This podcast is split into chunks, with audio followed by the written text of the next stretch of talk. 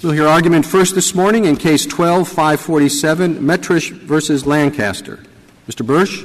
Thank you, Mr. Chief Justice, and may it please the Court. This is a Sixth Circuit habeas appeal involving AEDPA deference. Harrington v. Richter holds that a federal court may only overturn a state court conviction that is such an erroneous misapplication of this court's clearly established precedent as to be beyond any possibility of fair minded disagreement. That is, an extreme malfunction. Here, a fair minded jurist could conclude that the Michigan Supreme Court's Carpenter decision was neither indefensible nor unexpected when it simply applied plain statutory language in accord with well established Michigan interpretive principles.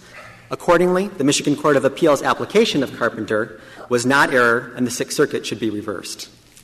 I'd like to begin with the statutory text. In 1975, the Michigan legislature passed a comprehensive mental capacity affirmative defense statute. In it, the defenses are defined for mental illness and mental retardation, but it says nothing about diminished capacity. And that silence is crucial here because in Michigan, for over 200 years, uh, it has been a code jurisdiction, which means that if the statutes address a particular area of criminal law, only that statute applies, and the Michigan courts are not allowed to either add to or subtract from that statutory text. So only the Michigan legislature had the power to add a diminished capacity defense. 200 well, years, 200 years, you say that? Um, yes, actually, even before Michigan was a territory, uh, um, before it was a state, in 1810, um, it passed a law that abolished common law criminal principles when there was a statute that addressed the, the subject matter. There was some law in effect in Michigan on this subject from the year 1973 till the year 2001. There was no statute, and there was no ancient common law. But what was, if I ask you the question, what was the law in Michigan on diminished capacity from 1973 to 2001? What would you respond? Uh, it changed one time. In 1973, there was a Michigan Court of Appeals decision that recognized as a matter of common law the diminished capacity defense. But that was set aside by the 1975 statute, which established all the comprehensive diminished capacity defenses available and left out diminished capacity. So in 1975, 1976, um, you know, 1978. How, how was the Michigan Court of Appeals construing the defense? Did it say it didn't say anything about the 1975 statute. Well, what the, the Michigan Court of Appeals did beginning in 1978 in the Mangiapane case um, was to ask, is diminished capacity part of the statutory code? And it never held expressly that it was. What it did in Mangiapane and in subsequent cases, it assumed that the defense existed, but it never held that. And that dicta could not override the plain language of the statute. And in fact, counsel on the other side has not pointed to a single Michigan decision where a conviction or an exoneration, an acquittal, um, or, or, even a finding of ineffective assistance was ever based on the diminished capacity defense. Was the, the 1973 case that you mentioned based on a statute, or was it based on allegedly a vacuum that the statute uh, story structure allowed the court to fill? I mean, is, is that the way the 1973 case worked? And was the 1973 case followed by other courts, or was it uh, just an isolated precedent? Um, the 1973 case was a common law vacuum, Justice Kennedy, um, where the Michigan legislature had not yet spoken about mental incapacity defenses. And so it, stood alone, as the court was able to do, um, as a common law decision. Uh, there were no other cases that relied on it before the 75 statute was enacted. And after that point, uh, the Michigan appellate courts did not look to the 70 two decision as the source of the doctrine, they assumed that if it existed, it must be somewhere within the statute.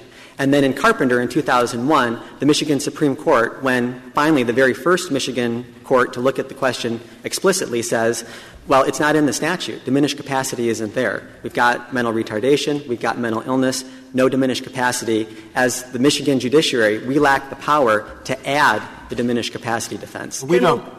Please.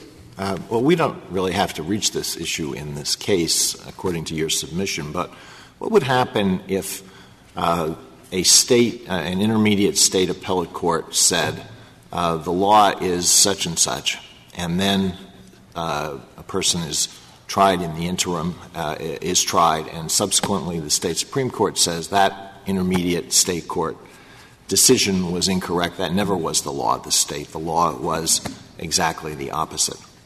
I think you would apply the same principles to that hypothetical as you did in Rogers.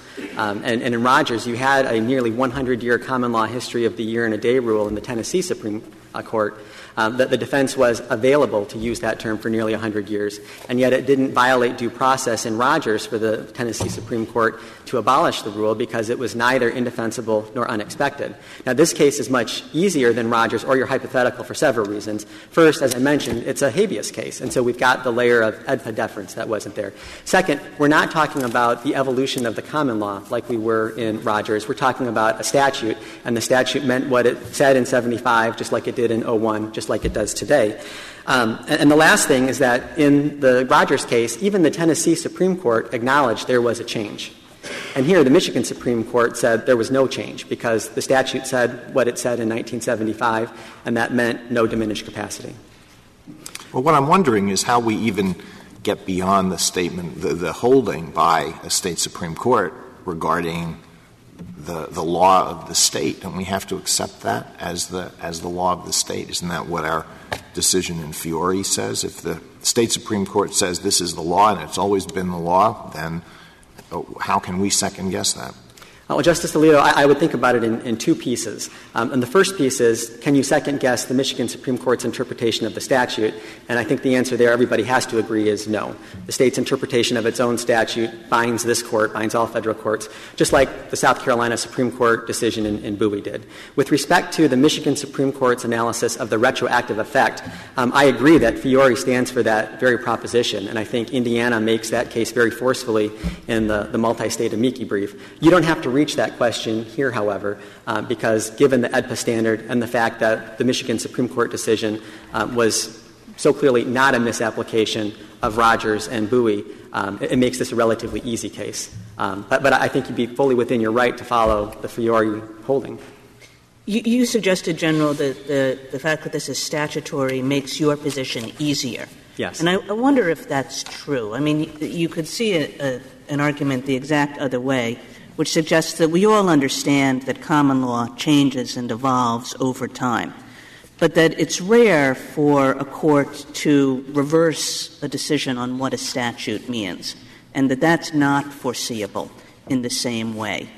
Um, so, uh, it, now, especially if it were a single court saying the statute means A today, and then tomorrow it comes back and it says, no, it means B, whether that isn't actually whether that wouldn't cut against your position. Uh, Justice Kagan, I, I think this is the easiest case because it's not just statutory interpretation. It's statutory interpretation of a, a, statute that is just plain on its face. If you had an ambiguous statute, you know, then maybe there would be some more uncertainty. But where you've got a statute that enumerates several defenses, does not include diminished capacity, and under Michigan law, if it's not enumerated, it's not there and the courts can't add it, um, that does make this easier. I, I think it was probably a, a, bigger challenge in Rogers, for example, to acknowledge that, one, Tennessee law had changed right out from underneath the defendant, and yet, even given that change, this court was comfortable that it was not indefensible or unexpected. I think what about the, the uh, Michigan Court of Appeals? There's only one Court of Appeals, right? Correct, Justice Ginsburg. And so that court several times uh, rec- recognized diminished capacity as a defense?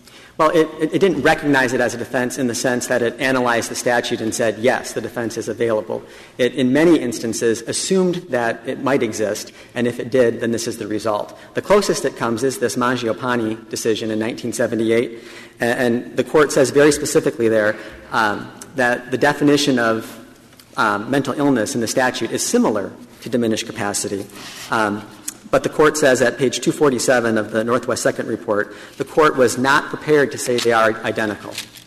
Uh, the, so, um, your colleague says that there, there were 130 appellate decisions. I take it that's the Court of Appeals decisions recognizing diminished capacity as a defense recognizing it as a possible defense. Again, in every single one of those cases, all of which would be contrary to the statutory language, incidentally, um, not a single one of them did a conviction or an acquittal or a finding of ineffective assistance ever turn on that point. And, and so, in that sense, it's also, again, very much like Rogers, where this court said that the year and a day rule had never been used for an acquittal or a conviction in any Tennessee case. And so it, the question is, again, through the AEDPA deference lens, which is very high, was the Carpenter decision defensible and expected? And we would submit that any time that a State Supreme Court applies the plain language of a statute in accord with established principles of interpretation in that State, it could almost never be indefensible or unexpected. That, that seems a little strange for the following reason.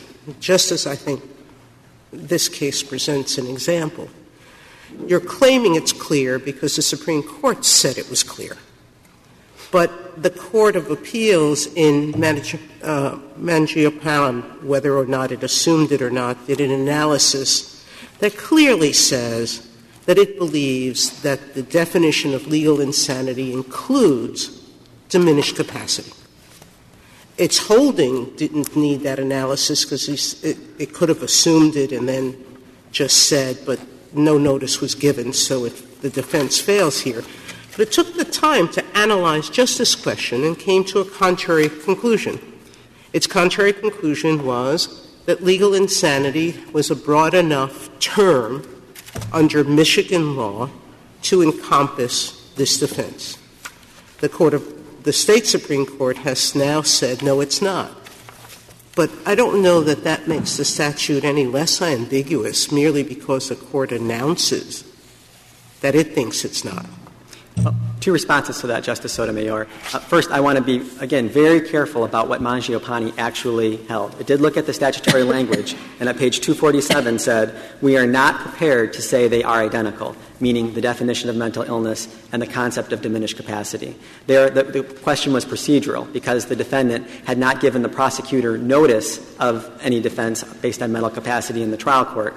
And so the court said, well, you know, assuming that the the defense exists. We are not prepared to decide that today. Well, I, would have had to give statutory notice. I would, Second, have, I would have thought you, you can get to your second, but I would have thought your first response to uh, uh, to the question would have been to deny that you say it's clear because the Supreme Court of Michigan has said so.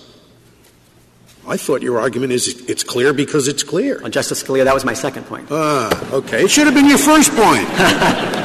the premise is simply wrong. You're saying it was clear because the statute's clear. It, it was clear. And if any Michigan court had had the opportunity to actually decided on the merits in light of this 200 year history of Michigan being a criminal code state, uh, it, it, was clear. And so this is the point when a state court decision is most defensible and most expected, applying the plain language of a clear statute in accord with state principles. Are there any states with a statute identical or, or close to the Michigan statute that have interpreted the statute to say it does include diminished capacity?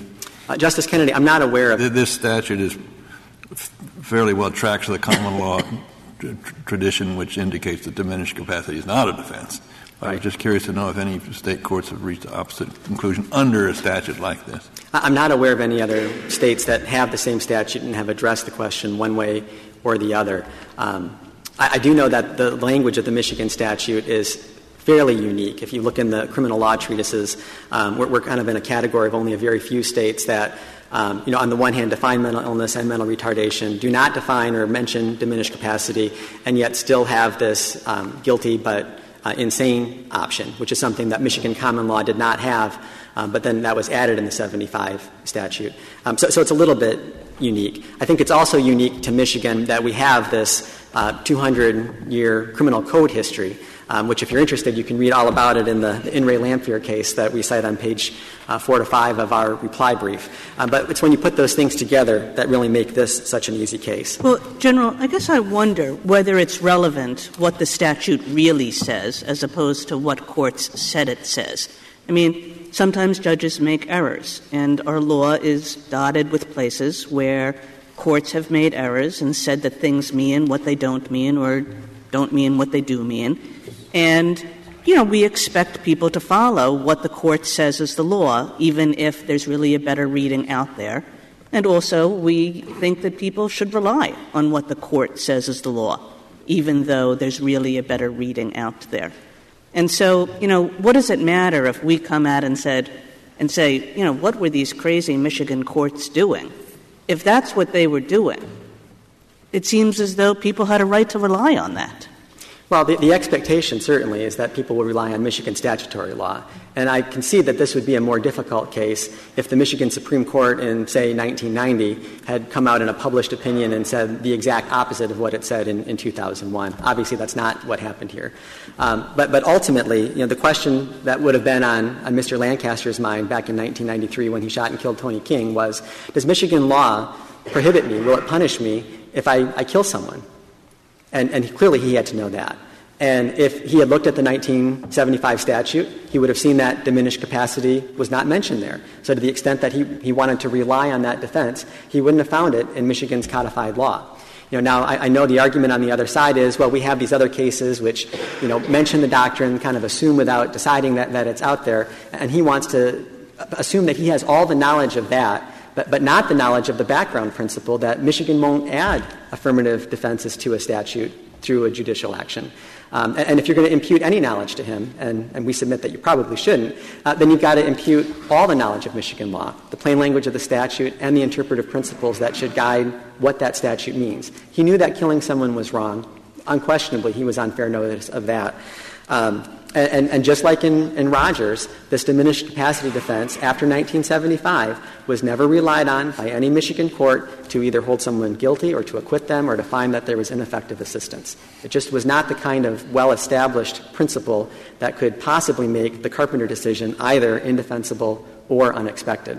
And then when you layer that on top with AEDPA deference, um, you know, really this is about as simple as it gets. Um, there is no decision of, of, this court, not Rogers, not Bowie, not Fiore, not Bunkley, any court uh, decision that is contrary to or misapplied in this Michigan Court of Appeals opinion.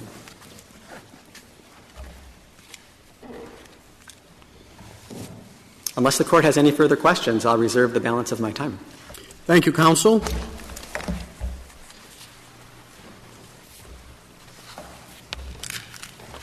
Mr. Mogill? Mr. Chief Justice, excuse me, and may it please the Court. At the time of his offense in this matter, Respondent had a well established, uncontested right to present evidence of diminished capacity in order to negate the uh, elements of premeditation and deliberation in the first degree murder charge against him. And he did assert that defense at his first trial. That trial was rendered unfair by the prosecutor's Batson error. Respondent was not allowed to present the same defense at his retrial, however, because eight years after his offense, the Michigan Supreme Court unexpectedly changed the rules in midstream, holding in Carpenter that a statute that had been enacted 26 years before and that did not use the words diminished capacity, did not express an intent to abolish the, any defense uh, of diminished capacity, uh, but the Supreme Court held that it had been abolished. That was fundamentally unfair to Respondent, all the more so because if the Michigan courts had ruled correctly on the Batson issue, retrial would have occurred before 2001, and there's no question but that Respondent would have been able to raise the diminished capacity. Well, would have been able to raise it. There's a lot of question about whether it would have been successful. Because if it had gone up to the Michigan Supreme Court, uh, the statute was in effect when, when, during his first trial? That's correct. He could have raised it, but if it went up to the Michigan Supreme Court, he would have had the same result as here. With all and your only, your only defense would have been, oh, it's a great surprise. But I don't see how it's a surprise if the Michigan law has been as, as the Solicitor General of Michigan uh, has described it. That, there's a clear tradition. If, if, if the statute addresses the area, the courts will not, sup, will not supplement it by, uh, by common law additions. If, did he not know that? With all due respect to opposing counsel, I, uh, the view, my, our view of the law is entirely different. Michigan uh, recognizes the common law in its constitution. Michigan law has, was firmly established that the diminished capacity defense existed no, by 1973. Why do you say it was firmly? Do, do you do you uh, contest the the assertion by the Solicitor General that uh, there is no case which, which acknowledged and held the defense of diminished capacity? I disagree. Is that wrong? Yes. What, what case uh, Well, first of all, let, lets a Sorry, defendant Justice off Scalia. on the basis of diminished capacity? the let somebody off. Well, first of all, we're not talking Well, about what case has a holding? A holding that diminished capacity excuses the crime or, re, or mitigates the crime. mitigates. Justice Scalia, in Lynch itself, in 1973, Ms. Lynch was, star- was charged with first degree murder for the starva- in, in, in relation to the starvation death of her infant. The trial judge declined to, permit, declined to permit her to offer psychiatric testimony to mitigate to second degree. The Court of Appeals reversed, indicating that evidence, mental health evidence of, of the kind she wanted to offer, was admissible to establish uh, diminished capacity, that is, to negate the elements of premeditation and deliberation. Once that case was decided, there is one direction only in Michigan law from 1973 until Carpenter by surprise in 2001. Yes, the statute was passed in 1975, and just three years later, in 1978, Mangiapane decided that diminished capacity comes within the definition of legal insanity. The phrasing in the, in the court's opinion is very significant, and it's much more than uh, opposing counsel suggests.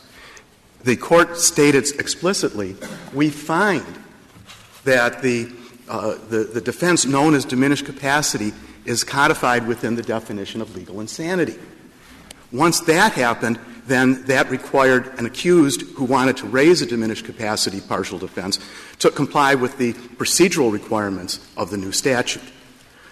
From that point forward, it was clear that diminished capacity, and, and, and, these are published Court of Appeals decisions, so they are binding precedent statewide in Michigan unless or until reversed or modified by the state Supreme Court, the legislature, or a constitutional amendment.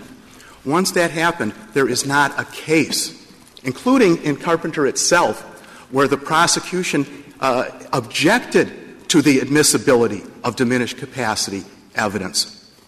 It was so well established, it was beyond question. It was so well. The question that was asked was on the bottom line, the end of the day, yes. did anybody get sentenced less? Did it affect the outcome? You gave a case where a defendant was allowed to raise diminished capacity, but was are there cases where the defense was successful on merits? Justice Ginsburg, I think that's a very important question. Uh, the, uh, the, closest I, I, can come, is the first part of my answer is in the Griffin case in 1989, in an order, which was a dispositive order and therefore was precedent, the Michigan Supreme Court uh, re- disposed of an application for leave to appeal by re- vacating remanding a case for an ineffective assistance hearing because of defense counsel's failure, inter alia, to consider uh, a diminished capacity defense. That order could not have occurred unless the Supreme Court had determined that diminished capacity was a valid defense. Or the second part is, that correct? Uh, wouldn't wouldn't the Supreme Court have done that if if it thought that at least uh, at least it was arguable? I, I respectfully uh, submit that under Strickland uh, analysis, no. If, the, if, it's not an established defense, if it's not uh, something that uh, would arguably come within the Strickland framework, uh, there would not have been a remand. That would have been a, a, question of a lawyer trying to be creative, but it wouldn't implicate uh, well, I'm, Strickland I'm, principles. I'm a, a, little surprised at your answer, and Justice Scalia's question indicates the same. If uh, the law was as well settled as you say it was in the appellate courts, uh, then it seems to me uh, certainly counsel should raise it, and is arguably uh, deficient for not doing so. Whether or not he'll prevail at the end of the day is something quite different. Justice Kennedy, I believe that the basis for a remand in a case like this, and this is not an unusual kind of a situation in, in practice, is where the law is clear, then you, the remand is to determine the factual basis uh, for the, uh, the defendant's claim. Were the facts such that a reasonably competent attorney uh, should have been expected to investigate and, uh, and raise it? You said your view of the law was, uh, you know, so well established as yes. to be beyond question. That is the standard under AEDPA, right? Well, you have to be you have I'm to sorry. be you have to be that right to prevail, right? What I have to establish is that the decision of the Michigan Court of Appeals here was objectively unreasonable. And whether it's beyond question, I think we certainly have objectively unreasonable uh, ruling uh, for the reasons that it was without, not only was it uh, well established, and I want to weave into this the second part of what I'd like to answer of Justice Ginsburg's question. I think it's very important in understanding the question of reversals or not, what the lay of the land was. Because where you have a framework that allows a defense to be raised and prosecutors aren't objecting, the, the, the, the application is going to be a factual matter for a jury to decide. So it's not going to be something that's going to percolate up into appellate legal issues. It's going to be successful sometimes, it's not going to be successful sometimes, uh, and there are no statistics on that. But it doesn't, it won't present a legal issue, and that's uh, in no small part why the question of, well, what about a reversal? Uh, well, in Griffin, uh, you describe Griffin in your brief as follows The court vacated, reversed, and remanded the decision below based on quote, defendants claim that trial counsel was ineffective for failing to explore defenses of diminished capacity and insanity. Yes. And insanity. So it wasn't specifically, wasn't limited to diminished capacity. And that's why in my. It was insanity in general. No. Uh, it was both. The, the insanity defense is separate from diminished capacity, which is a partial defense. In fact, at respondent's first trial, prior counsel had raised both. At retrial, I only wished to raise uh, the diminished capacity defense. Uh, uh, the, the, law recognizes the difference between the two in Michigan. Had diminished capacity not been a recognized defense, the court's order, I respectfully submit, would have been worded just with respect to insanity. There would have been no legal basis for uh, uh, excuse me, for including the, the reference to uh, diminished capacity. Mr. Mogill, as, as I understand your burden here, it's, it's it's not enough to show that Michigan law seemed to be what you what you say it was, but it has to have been yes what you say it was. Yes. And it, there was an avulsive change by the Supreme Court. I agree with that, Justice Scalia, and I think that's what we have. We have from. It's, it's hard to believe that, given given the clear text of the statute. The problem, I, I, I respectfully submit, is that nobody in Michigan until Carpenter, and, and, and I, it, it, that sounds like an extreme statement, but again, the record is clear. Prosecutors weren't objecting. There's a state bar committee uh, on criminal jury instructions whose responsibility it is to come up with standard jury instructions on areas of law that are agreed upon and, and, and routinely enough uh, raised in court to warrant a standard instruction. That committee is comprised of judges, prosecutors, and defense attorneys.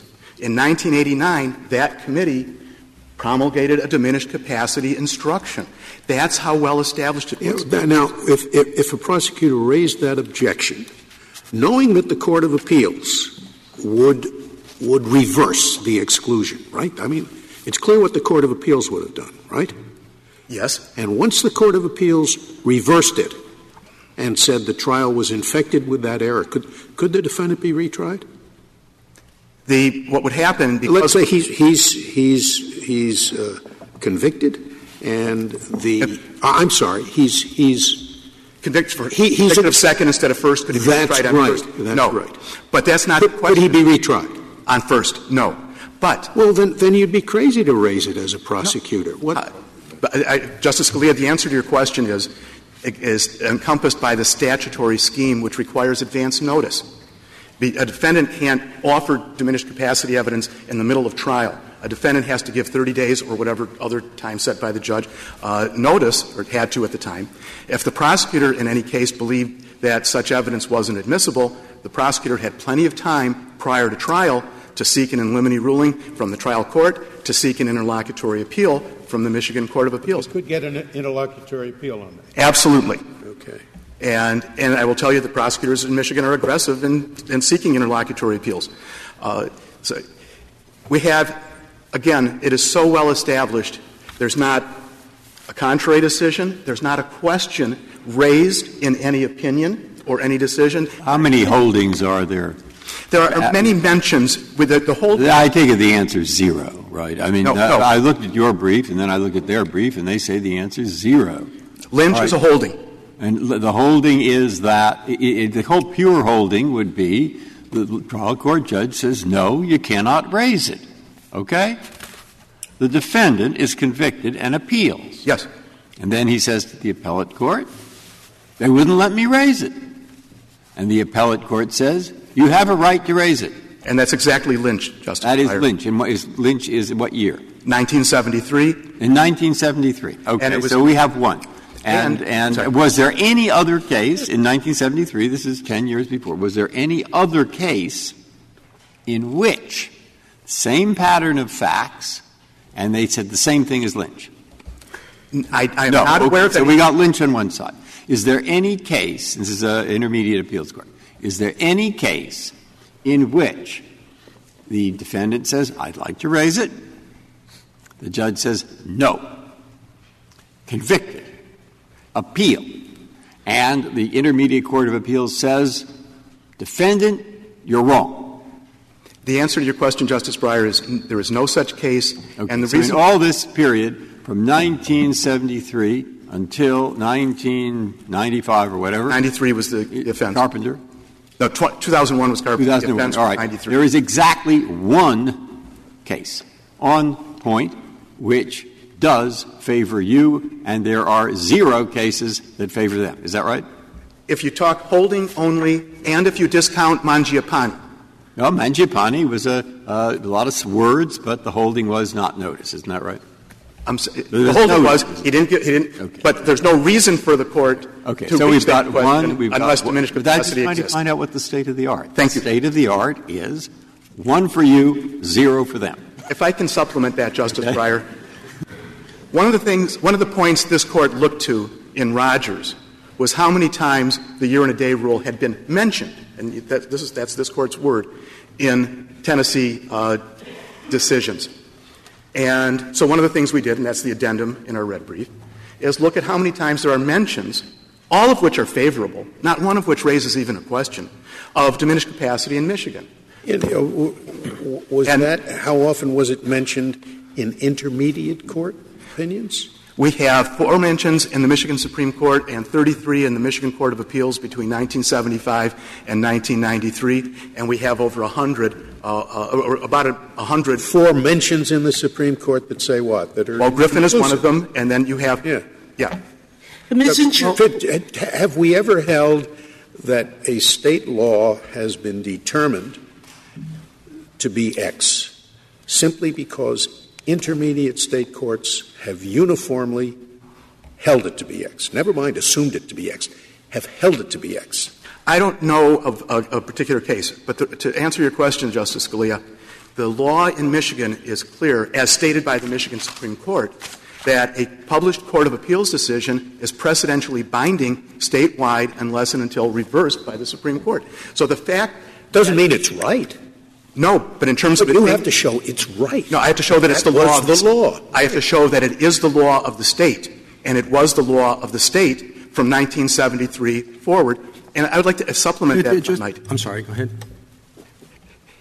When, when Lynch was decided, it wasn't acting uh, uh, on something new. The, the Court of Appeals opinion indicates that what we're doing is nothing novel, because the diminished, the right to present diminished capacity evidence to rebut allegate the, the elements of premeditation and deliberation grows out of a hundred-year uh, history in Michigan. Well, but Uh, the Lynch, the Lynch case was two years before the Michigan legislature adopted the statute that we're dealing with here, right? Yes. And, And- that's where you're putting, all- not, not all of your eggs, most of your eggs, right? no, I'm, that, that is that's an egg. Well, that's I the, think I've got a pretty the full basket. piece. The whole, the whole point is that the law made that moot because the law under Michigan did not specify diminished capacity, and it's a code state, so you only get what they specified. I, I, I, I respectfully to do it disagree with that statement by brother counsel. Uh, the, the, and that's why I quoted Article 3, Section 7 of the. Well, but you'll at least, at, uh, well, maybe not. I mean, wouldn't, would you acknowledge that the force of Lynch was arguably diminished by the fact that Michigan passed a statute that did not mention the diminished capacity defense two years after it? I would if the facts of the subsequent litigation uh, supported that uh, interpretation of the statute. To the contrary, every case, Mangiapane, uh, it wasn't a talking about an explicit holding. There were no others, so now I've reduced your one to nothing to like 0.01 to nothing because it favors you, Lynch, yes, but it was, as the Chief Justice just pointed out, and now you've already said there were no other cases. No other holdings. But we have many, many mentions. We have on the ground consistent reliance by prosecutors, defense attorneys, and judges. That, that's your whole point, isn't it? You But it would- can't prove a negative, because if everybody accepts after Mangiapane that the defense exists, then trial courts are not going to be excluding it on the basis that the statute excludes it, because Absolutely. that's the whole point you're making. And which gets me to, to Rogers, and, uh, and we t- turn to the questions of Do you have any, is there any evidence of a trial court holding an exclusion, There's nothing. It, it, or even suggesting one? it, it is so extreme, Justice Sotomayor, that even in Carpenter itself, the prosecution did not contest the admissibility of diminished capacity evidence. But that's At because we, we, everybody agrees. I think I agree with you on this anyway. I agree. The bar put it in its instructions, and if the bar puts it in the instructions, people tend to follow it. That's true. So not surprising that a lot of people tended to follow it. But as far as court decisions are concerned, we have now what I'm trying to think of as a pre-statute. I give you a little credit on that. That's Lynch. Pre-statute, and we have what I might sort of exaggeratedly refer to as the great mentioner. We've noticed the great mentioner is often wrong. And, and here, even though they're judicial mentioners, they get something. I, I don't know how much in this scale to, to, to give them. Well, with all due respect, the standard that this Court set in Rogers is whether uh, the, the decision in Carpenter, in this case, uh, would have been unforeseeable and indefensible by reference to the law as previously expressed so that it can be applied retroactively. Uh, can you think of a federal case where uh, I see what we have? I'm now adding up the, the something for Lynch, the something for the bar, which is a, which is a something, and, and then the fact that some courts, not surprisingly, tended to follow it, and there were others that mentioned it favorably, but not the Michigan Supreme Court. No, the Michigan Supreme Court did mention oh, favorably as well. Okay. So, so we've got that. Now, actually, the, that Kentucky case, was it Tennessee? Uh, uh, Rogers? Yeah, Rogers. That went against you. I, I think the principle that the Court established there goes very much in But can you think of any federal precedent on this issue that's come even close to that being sufficient? I What's think your the closest point, and it's important, and it goes, Justice Scalia, to respond to your point about lower court, reliance on lower court opinions, is in Lanier, when the question concerned uh, uh, what's the scope of the statute that's at issue here. And this court very explicitly stated that it's permissible for the, the, the world outside of court to look at co- low, uh, lower court decisions, Court of Appeals decisions, in terms of what had been reasonably expressed. If That's you, consistent. If you, if you prevail here, uh, it may well change the dynamic for state Supreme Courts. State Supreme Courts, much like us, uh, they wait until courts of appeals have issued their opinions. They, they wait to see uh, how the practical application of those works insofar as the fairness of the trial. They wait to see about uh, scholarly commentaries, and then they and then they take the case. If you prevail, uh, state supreme courts are, are going to say, you know, if we don't take this case, even though it does not present the issue as clearly as some later case might, if we don't rush in, uh, then we're going to be foreclosed. I think you're proposing a, a, a dynamic which makes the federal courts intrude on the way in which state courts choose to develop their law. Justice Kennedy, thank you for that question, but I respectfully disagree. The relief we are requesting here is simply that while the Michigan Supreme Court was entirely free to interpret this statute any way it wanted to prospectively, so long as it didn't conflict with some other uh, decision of this Court, the question is, what about applying it retroactively? And this Court, in Bowie and Rogers, has set out clear principles for uh, when the, a, a court that wants to reverse ground uh, can do that or not. It, consistent with fundamental fairness, principles of uh, notice, foreseeability, et cetera, all of which go in our direction here. Uh, uh, the, in, in, in, uh, an interesting contrast, and what is useful unfa- contrast. What is the unfa- I'm sorry. What is the unfairness here? You, you think there's a reliance? There's not a reliance, and nor is what that is the, So what is the unfairness? Uh, in, in, both, in both Bowie and, uh, and Rogers, this Court made it clear that reliance is not an issue. The unfairness, and that's a very important point, Justice Alito, is that by eliminating the right to present this category of evidence, mental health evidence that would show, if accepted by a jury, that the respondent was guilty of second degree murder instead of first degree murder, what the court was doing was expanding the, the scope of premeditation and deliberation. Uh, they were aggravating the offense. That is a fundamental unfairness. But this, the case is, is very different from Bowie, which you, which you rely on. In, in Bowie, it was the question of a rule that is governing uh, conduct. People come onto premises. They have no reason to think that they are committing an offense if they don't leave when somebody asks them to if they came onto the premise lawfully. So what the court said in Bowie was that um, this is a regulation of primary conduct, and at the time these people acted, they had no reason to believe that what they did was unlawful. That's quite a different. Yeah, I agree with that, Justice Ginsburg, except that at footnote 5 in Bowie, this Court explicitly rejected the notion that subjective reliance by the accused uh, is even an aspect of the uh, test for determining. It, isn't. It, subjective reliance is, is what was the law. The, court said that the state supreme court interpretation of the statute uh, was quite a surprise. Yes.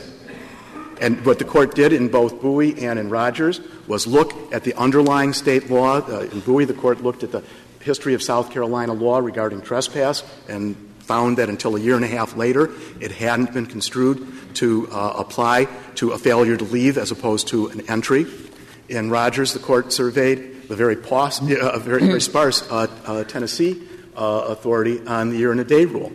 That same analysis here will must lead to a conclusion uh, that all of the law in Michigan, and again, minimal holdings for the reasons Justice Sotomayor uh, indicated, uh, the, all, the, whole, the minimal holdings, but all the mentions and the holding go in the direction of this existed. Well, it I was don't relied on, it wasn't contested. I, I don't see how the question can be whether there was a change in Michigan law, because we can't second guess the Michigan Supreme Court about what Michigan law was. Michigan law is whatever the state Supreme Court says it was. We might agree, we might disagree. So think we have to start from the proposition that the law didn't change, because that's what the Michigan Supreme Court said. So there must be some other ex post facto principle that applies uh, when there's a certain type of unfairness. And I wonder if you could articulate what that principle is. I, I would be happy to, Justice Alito. But first, I want to address your point about having to rely on Michigan Supreme Court's determination of Michigan law, because this Court has made it very clear that you can't let a state court relabel something in a way that avoids federal constitutional review. Chief Justice Rehnquist uh, spoke to that point in Collins v. Youngblood. Uh, Justice Kennedy, uh, you spoke to that in your dissent in Clark. Justice Scalia, in your dissent uh, in Rogers, you spoke to the point, uh, uh, I think in an apt phrasing, the, this court will rely on a state court's reasonable determination of state law. Yeah, Two, So- two dissents is what you're I'm sorry? No, the, the majority, the, opinion of the court in Collins, but it's also a well-established uh, principle, and I also wanted to note that uh, the two other mentions, uh, but it's not a principle that's been in dispute. The, the, the, the, the, the court's analysis in both Bowie and Rogers also supports what I'm saying, because the court independently looked at South Carolina law in Bowie. The court independently looked at Tennessee law in Rogers. Well, I think you're, what you're arguing is that under certain, in evaluating certain constitutional claims, uh, the, the, the question of what state law is is not dispositive. I don't think you're arguing that the federal court has a right to tell a state court what state law is. This, the, this court certainly does not have a right to tell the Michigan Supreme Court going forward what state law is with respect to diminished capacity. Well, I mean, But- suppose this were a diversity case. uh, can, can a federal court say, um, you know, we, we think that uh, the decisions of the intermediate state Supreme Court were correct and this new decision by the state Supreme Court is incorrect, so we're not going to follow that? No, but this is not that, that's not this case. This case involves reliance. It's not this. It's not this case because there you're trying to figure out what state law is. Here you're applying a constitutional principle. We're trying we're applying a constitutional. So principle. what is that? That gets me to the second part yes, of my question. What is the the constitutional principle that doesn't depend on what state law was?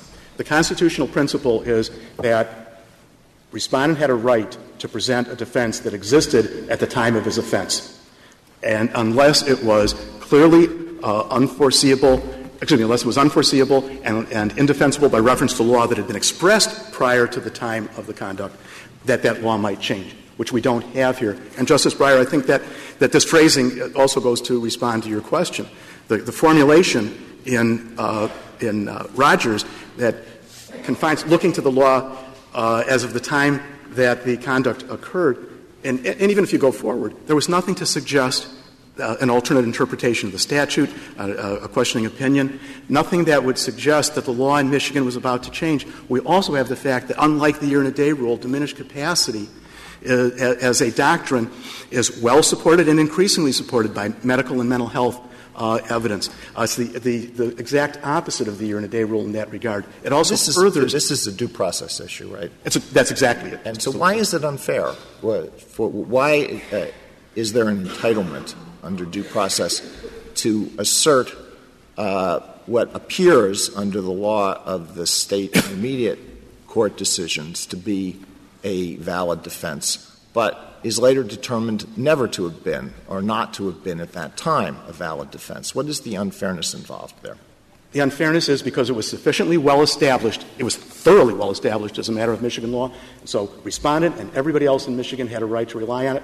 In fact, if this court were to reverse the Sixth Circuit, respondent would be the only person in Michigan charged with a crime prior to Carpenter who would not be allowed who, uh, to present a diminished capacity defense at a fair trial.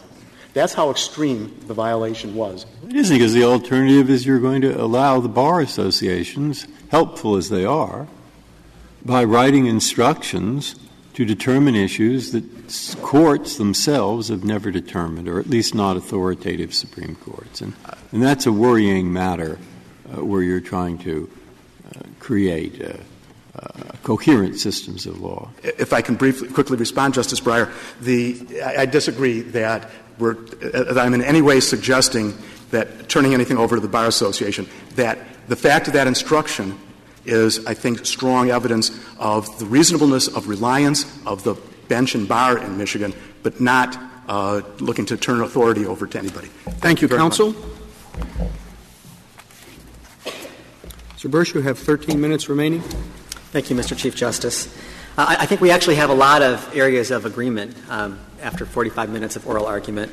Uh, number one, Justice Breyer, is that there really is only one case in Michigan that reaches the holding that Mr. Carpenter would like, that you can assert this defense, and that was the Lynch case in 1973, which preceded the 1975 statute. And so, under well-established Michigan law, again, you know, in re Lamphere, uh, Reese, uh, which was their 2012 decision reapplying in re Lamphere, that code occupied the field. And at that point, the common law decision no longer existed. I think he contested that. Uh, I think he, he never went further into it, but he seemed to disagree with the proposition that uh, where there is a Michigan statute, uh, uh, it can't be supplemented by the common law. I did not hear him say that, and if you go back and you read Reese and In re Lamphere, I don't know how anyone could possibly disagree with that. There are certainly well, areas. just to interrupt you, I, I, he sure. did challenge my premise when I presented that to him. So okay. I do, do, think he disagrees with it. Okay, well, well, then I disagree with that. If you look at In re Lamphere and Reese, it's well settled in Michigan that when the Michigan legislature speaks to a particular subject matter in criminal law, that the code controls and the common law cannot supplement it. The words of the Michigan Supreme Court in Reese itself were the courts have no power to add an affirmative defense that the legislature did not create. And I really don't think there can be a dispute about that. Is this, um, is this a one of a kind? I mean, that whatever the law was, it's clear from 2001 on. Are, are there any other people who are similarly situated, who committed a crime before 2001? but were tried after? I'm not aware of any, Justice Ginsburg, and, the reason for that, that quirk is because his habeas process, by coincidence, happened to take such a long time.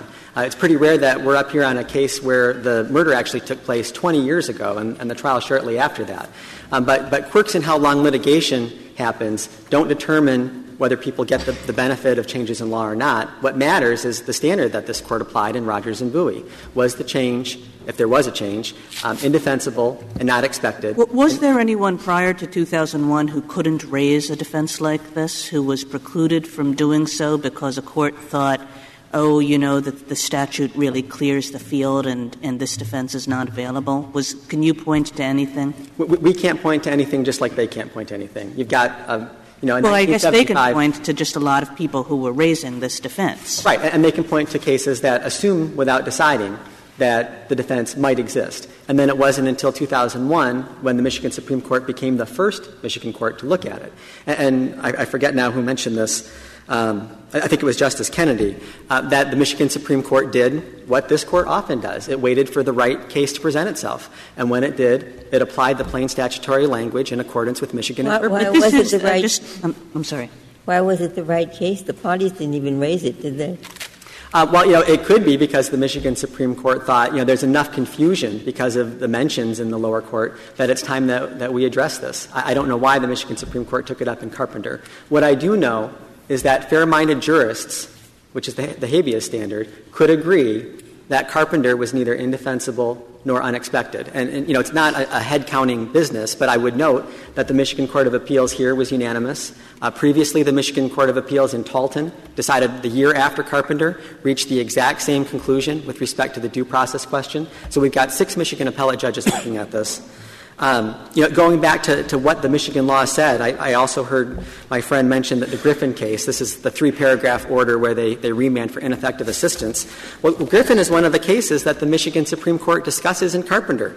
And in the very next sentence, the Supreme Court says, however, we have never specifically authorized the defense's use in Michigan courts. Um, you know, it, just wasn't there. What you have are these mentions, and then, as Justice Breyer mentions, you've got jury instructions, which are promulgated by the state bar, not the, the state Supreme Court, or by any court for that matter. And, what you have to ask yourself is it objectively unreasonable? Is it beyond any possibility of fair minded disagreement that a Michigan Court of Appeals panel could conclude that Carpenter was both indefensible and unexpected? And, any idea, a rough estimate, how many cases there were between, say, 75 and 93 where this defense was raised? Well, all we have are the mentions in the appellate court. Which we have about no how record. Many? Um, about about 37, I believe. It was um, four Michigan Supreme Court opinions and 33 Court of Appeals, so it was 37. Now, of those, the, the, Michigan Supreme Court itself said their four decisions didn't say one way or the other. Of the other 33, 32 of them weren't even binding on other Michigan Court of Appeals panels. As we explained in our brief, uh, the Michigan Court of Appeals wasn't bound to follow any panel decision prior to November 1st, 1990. So those weren't even binding on the Court of Appeals itself. If you're thinking about what's firmly established, um, Um, you know, there were no roots at all to these mentions. It would be like walking past your neighbor's yard. You know, if there's an oak tree there, you expect it to be there the next day. You know, but if there's a small weed, you expect it to be pulled up and rooted out. And that's exactly what happened here when the Michigan Supreme Court finally addressed the question.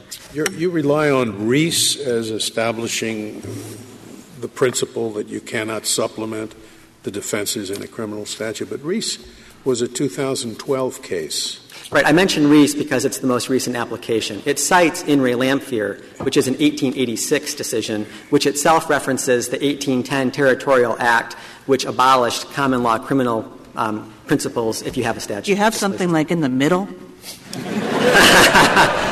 there are many cases in the, in the middle. Um, there's a, at least a 1990 case, although I, I, can't recall the name. If you just uh, key cite or uh, Shepardize uh, in re Lamphere, you, will find scores of cases that rely on this proposition. I, am sorry. Then you're arguing Lynch was wrong to begin with, because what you're arguing is that it created a common law defense that the courts say you can't do under Michigan law.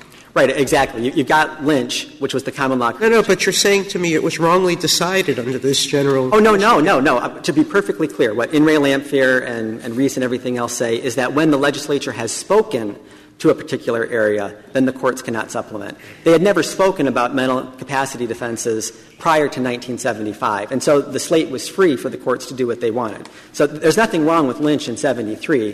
The problem is continuing to assume that there was a defense that wasn't in the 75 statute. If you were representing a defendant in this position, you certainly would have raised the diminished capacity defense prior to Carpenter, wouldn't you? Undoubtedly. Um, but I don't think it means that fair minded jurists could not possibly conclude that Carpenter was both indefensible and not expected. And if you were a prosecutor, you would not have objected to that defense, would you have? Well, I don't know. If I was a prosecutor, I would have looked at the plain language of the statute. Do you have any reason to think that any prosecutor ever objected to such a defense? I don't know one way or the other. We, we just don't have the data for that. Uh, yeah, so ultimately, what we're talking about here I assume you'd need a case in which the prosecutor was pretty, pretty clear that a diminished capacity defense would prevail. Otherwise, it wouldn't, the game wouldn't be worth the candle, right? That, that's exactly right, Justice. What's in the 37 cases then? I, they got up there. I assume the defendant must have brought them. If he must have brought them, he must have wanted to, to, to, to raise the defense, and somebody said no. Uh, no, I, don't believe that there was a single case in those 37 where someone tried to raise the defense and the court said no, nor was there a case where the prosecutor said you can't raise the defense and the court said yes. It was just a number of cases, and, you know, Mangiapane is really the, paradigm example. The, the question was, did they give notice? If the defense exists, is it part of this statute? And, and all the Michigan courts agree that that has to be the case. But it's not till Carpenter where the court finally says, is it part of the statute, and, and, says no. Just to go back to Justice Breyer's question, I mean, there may be no way you can answer this, but are we talking about, you know, do five people a year, did five people a year raise this, or, or 20 or 100? I mean, what kind of numbers? Um, you know, all we've got are the appellate decisions referencing it. So right. we've got 37 Which we can't really cases. tell because nobody was objecting to anything, Correct. right? So, so, you've got 37 cases over a, a course of 18 years, 75 to, to 93. You know, that, that, tells us maybe two cases a year in a system that processes thousands of, of criminal cases. Um, you know, th- th- there was nothing here that would make the Supreme Court's application of the plain language so indefensible, so unexpected, that no reasonable jurist could possibly have reached the same conclusion as now two unanimous Michigan Court of Appeals panels have. Um, I wanted to touch briefly on the unfairness point, and uh, Justice Ginsburg, I, I, believe, brought up Bowie. And, and, Bowie is really the perfect analogy because, again, under the AEDPA standard, uh, it's Lancaster's burden to show that the Court of Appeals decision here was contrary to or a misapplication. And to the contrary, it was the exact application of Bowie. In Bowie, you had a clear statute that was very narrow, and the state court expanded it in a very unexpected way. And this court found that was indefensible and unexpected. The exact opposite happened here. You had the Michigan Supreme Court applying very narrow statutory language exactly the way it was written in accord with 200 years of interpretive principles. Um, so, so really the problem here is not any unfairness. The problem is the Sixth Circuit, uh, yet again, not applying habeas deference under the statute or this court's precedent and disregarding another Michigan state court decision where reasonable jurists could have reached different conclusions on this. It's not our burden to, to, demonstrate what the law was or wasn't. All we have to show is that a reasonable jurist could have reached the conclusion the Michigan Court of Appeals did here. And there doesn't appear to be any question that's the case. You want us to say yet again when we write our opinion? Yes, Justice Scalia. If there are no further questions, thank you very much. Thank you, counsel. Case is submitted.